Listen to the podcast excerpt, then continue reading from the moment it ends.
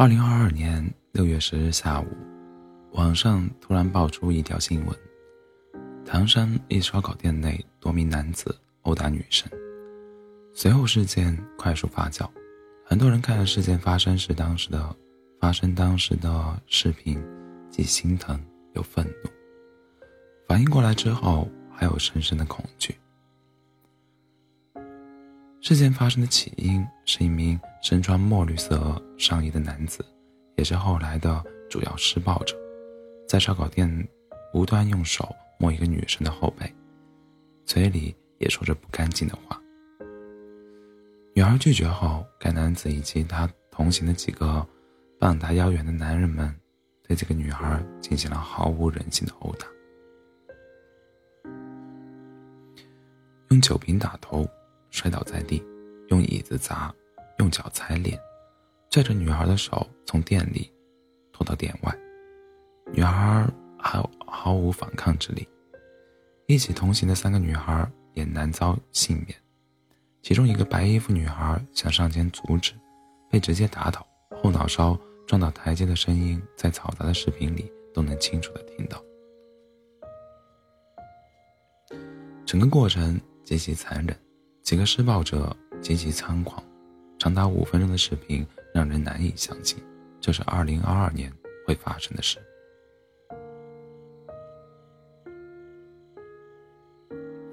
可是，他只是在网上的九点和朋友们吃一顿烧烤而已啊。他没有穿暴露的衣服，他穿的是 T 恤长裤。他没有一个人在黑暗的小路。他是在和朋友在烧烤店，灯光明亮，旁边还有好多客人。他没有主动犯错，他只是想拒绝恶心的性骚扰。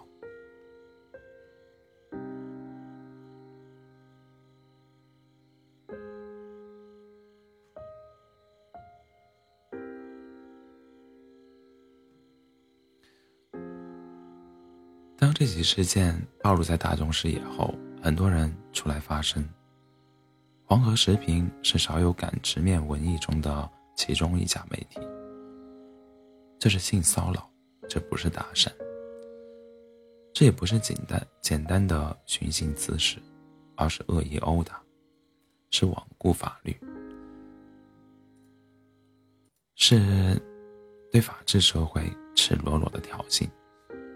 在众多关注此事的明星里。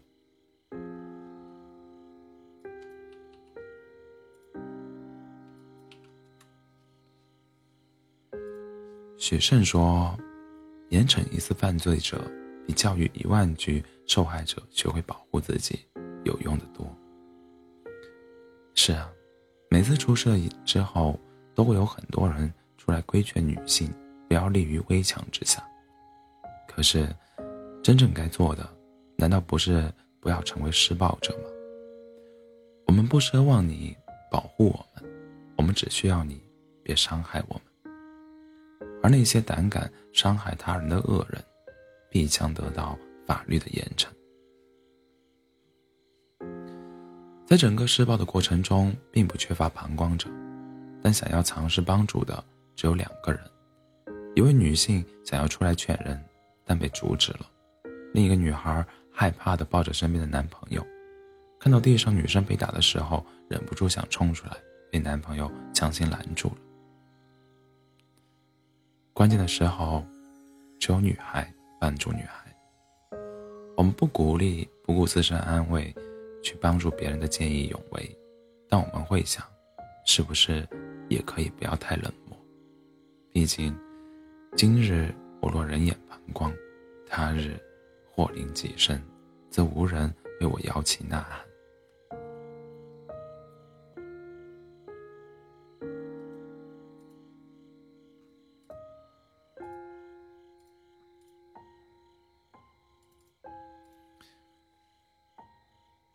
他喝醉了，人们总是用这句话作为他做坏事的托词。他喝醉了，人们总是用这句话解释他遭遇坏事的原因。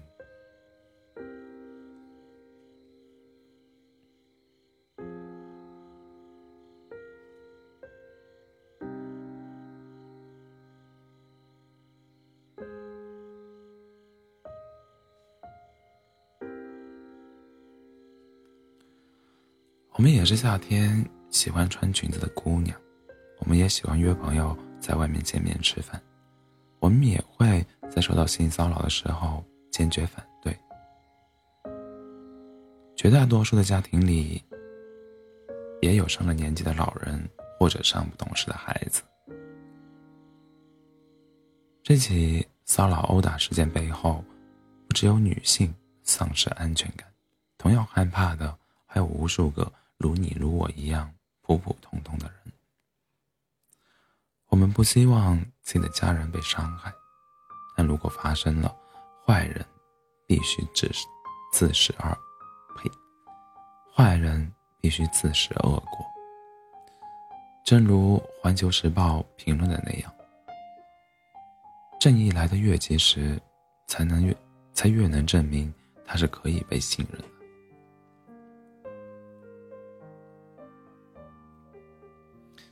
不严惩不足以平民愤，不严惩不足以抚伤痕，不严惩不足以护尊严，不严惩不足以尽孝友，不严惩不足以立法威。我们相信正义，此刻我们也无比需要及时的正义。那个因为拒绝骚扰被殴打的满身、全身血淋淋的女孩，已经在医院接受救治，暂时没有生命危险。我们不知道她到底伤得有多重，能不能痊愈，需要多久才能痊愈。而这，只是身体上的伤。即使身体的伤害可以完全修复，但心里……但心里的呢？以后他还敢晚上九点出门吗？以后他还敢去烧烤店吃饭吗？看到长得高大壮实的人，他会下意识的害怕吗？想起晚上看到这样一段话：如果我将来有女儿，我希望能保证她能安全无虑的走在这些路上。她不会注意到她脚下那些混凝土里的裂痕，因为她的头会高高扬起，尽情感受这个世界。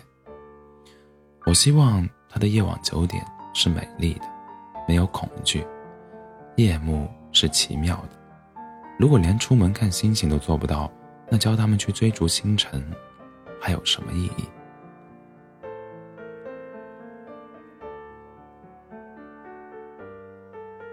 我们在等待好人平安，恶人受惩。